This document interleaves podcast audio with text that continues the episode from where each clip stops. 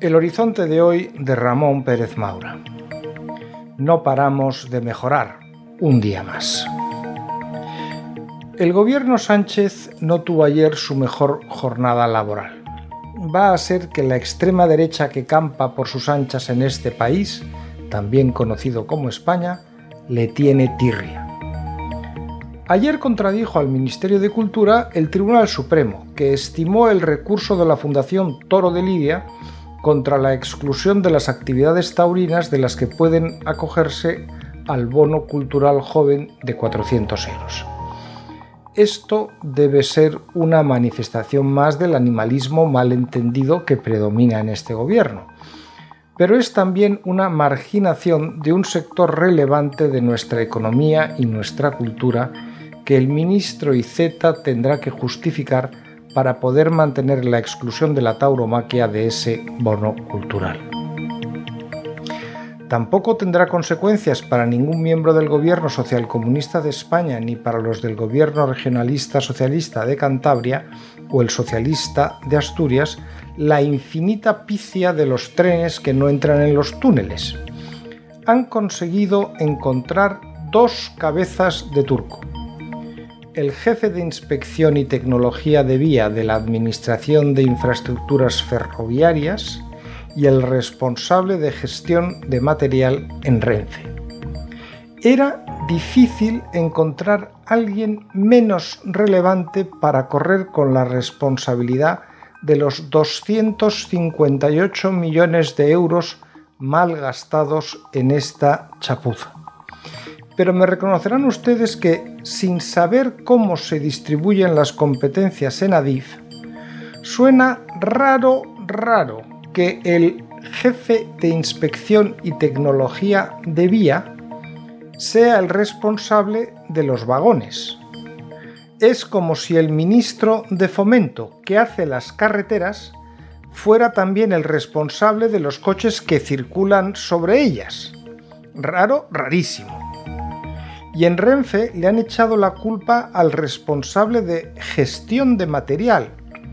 Yo tampoco sé cómo funciona Renfe, pero en cualquier empresa del mundo, el responsable de gestión del material es el que lo supervisa una vez que lo recibe, no el que lo encarga y vigila su proceso de producción. Todavía más raro.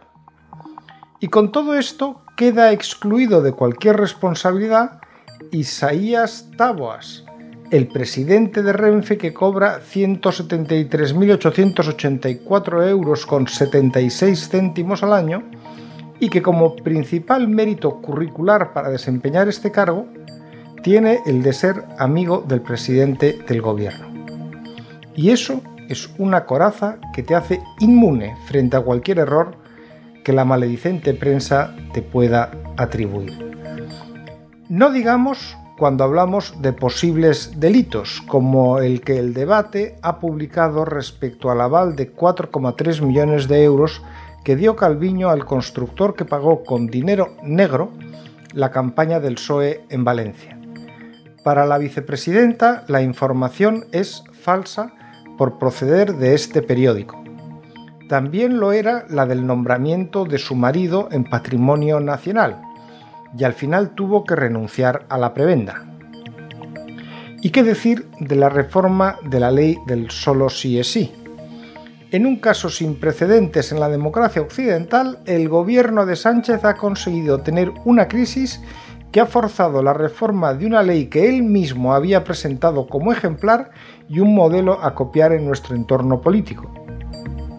Una vez que ni el propio adalid de la mentira en la vida pública podía seguir amparándose en sus falsedades para intentar mantener la cara, el, PSOE ha presentado solo la reforma de la ley que defendió públicamente el propio Sánchez, pero no ha podido defenestrar a ningún miembro de su gobierno porque en contra del lenguaje oficial, tan falso y tan perverso, Sánchez no encabeza un gobierno de coalición.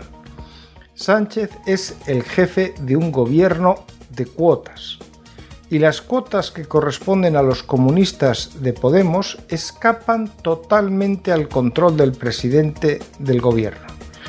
El sector comunista del gobierno puede hacer lo que le dé la gana y Sánchez no puede destituirlos.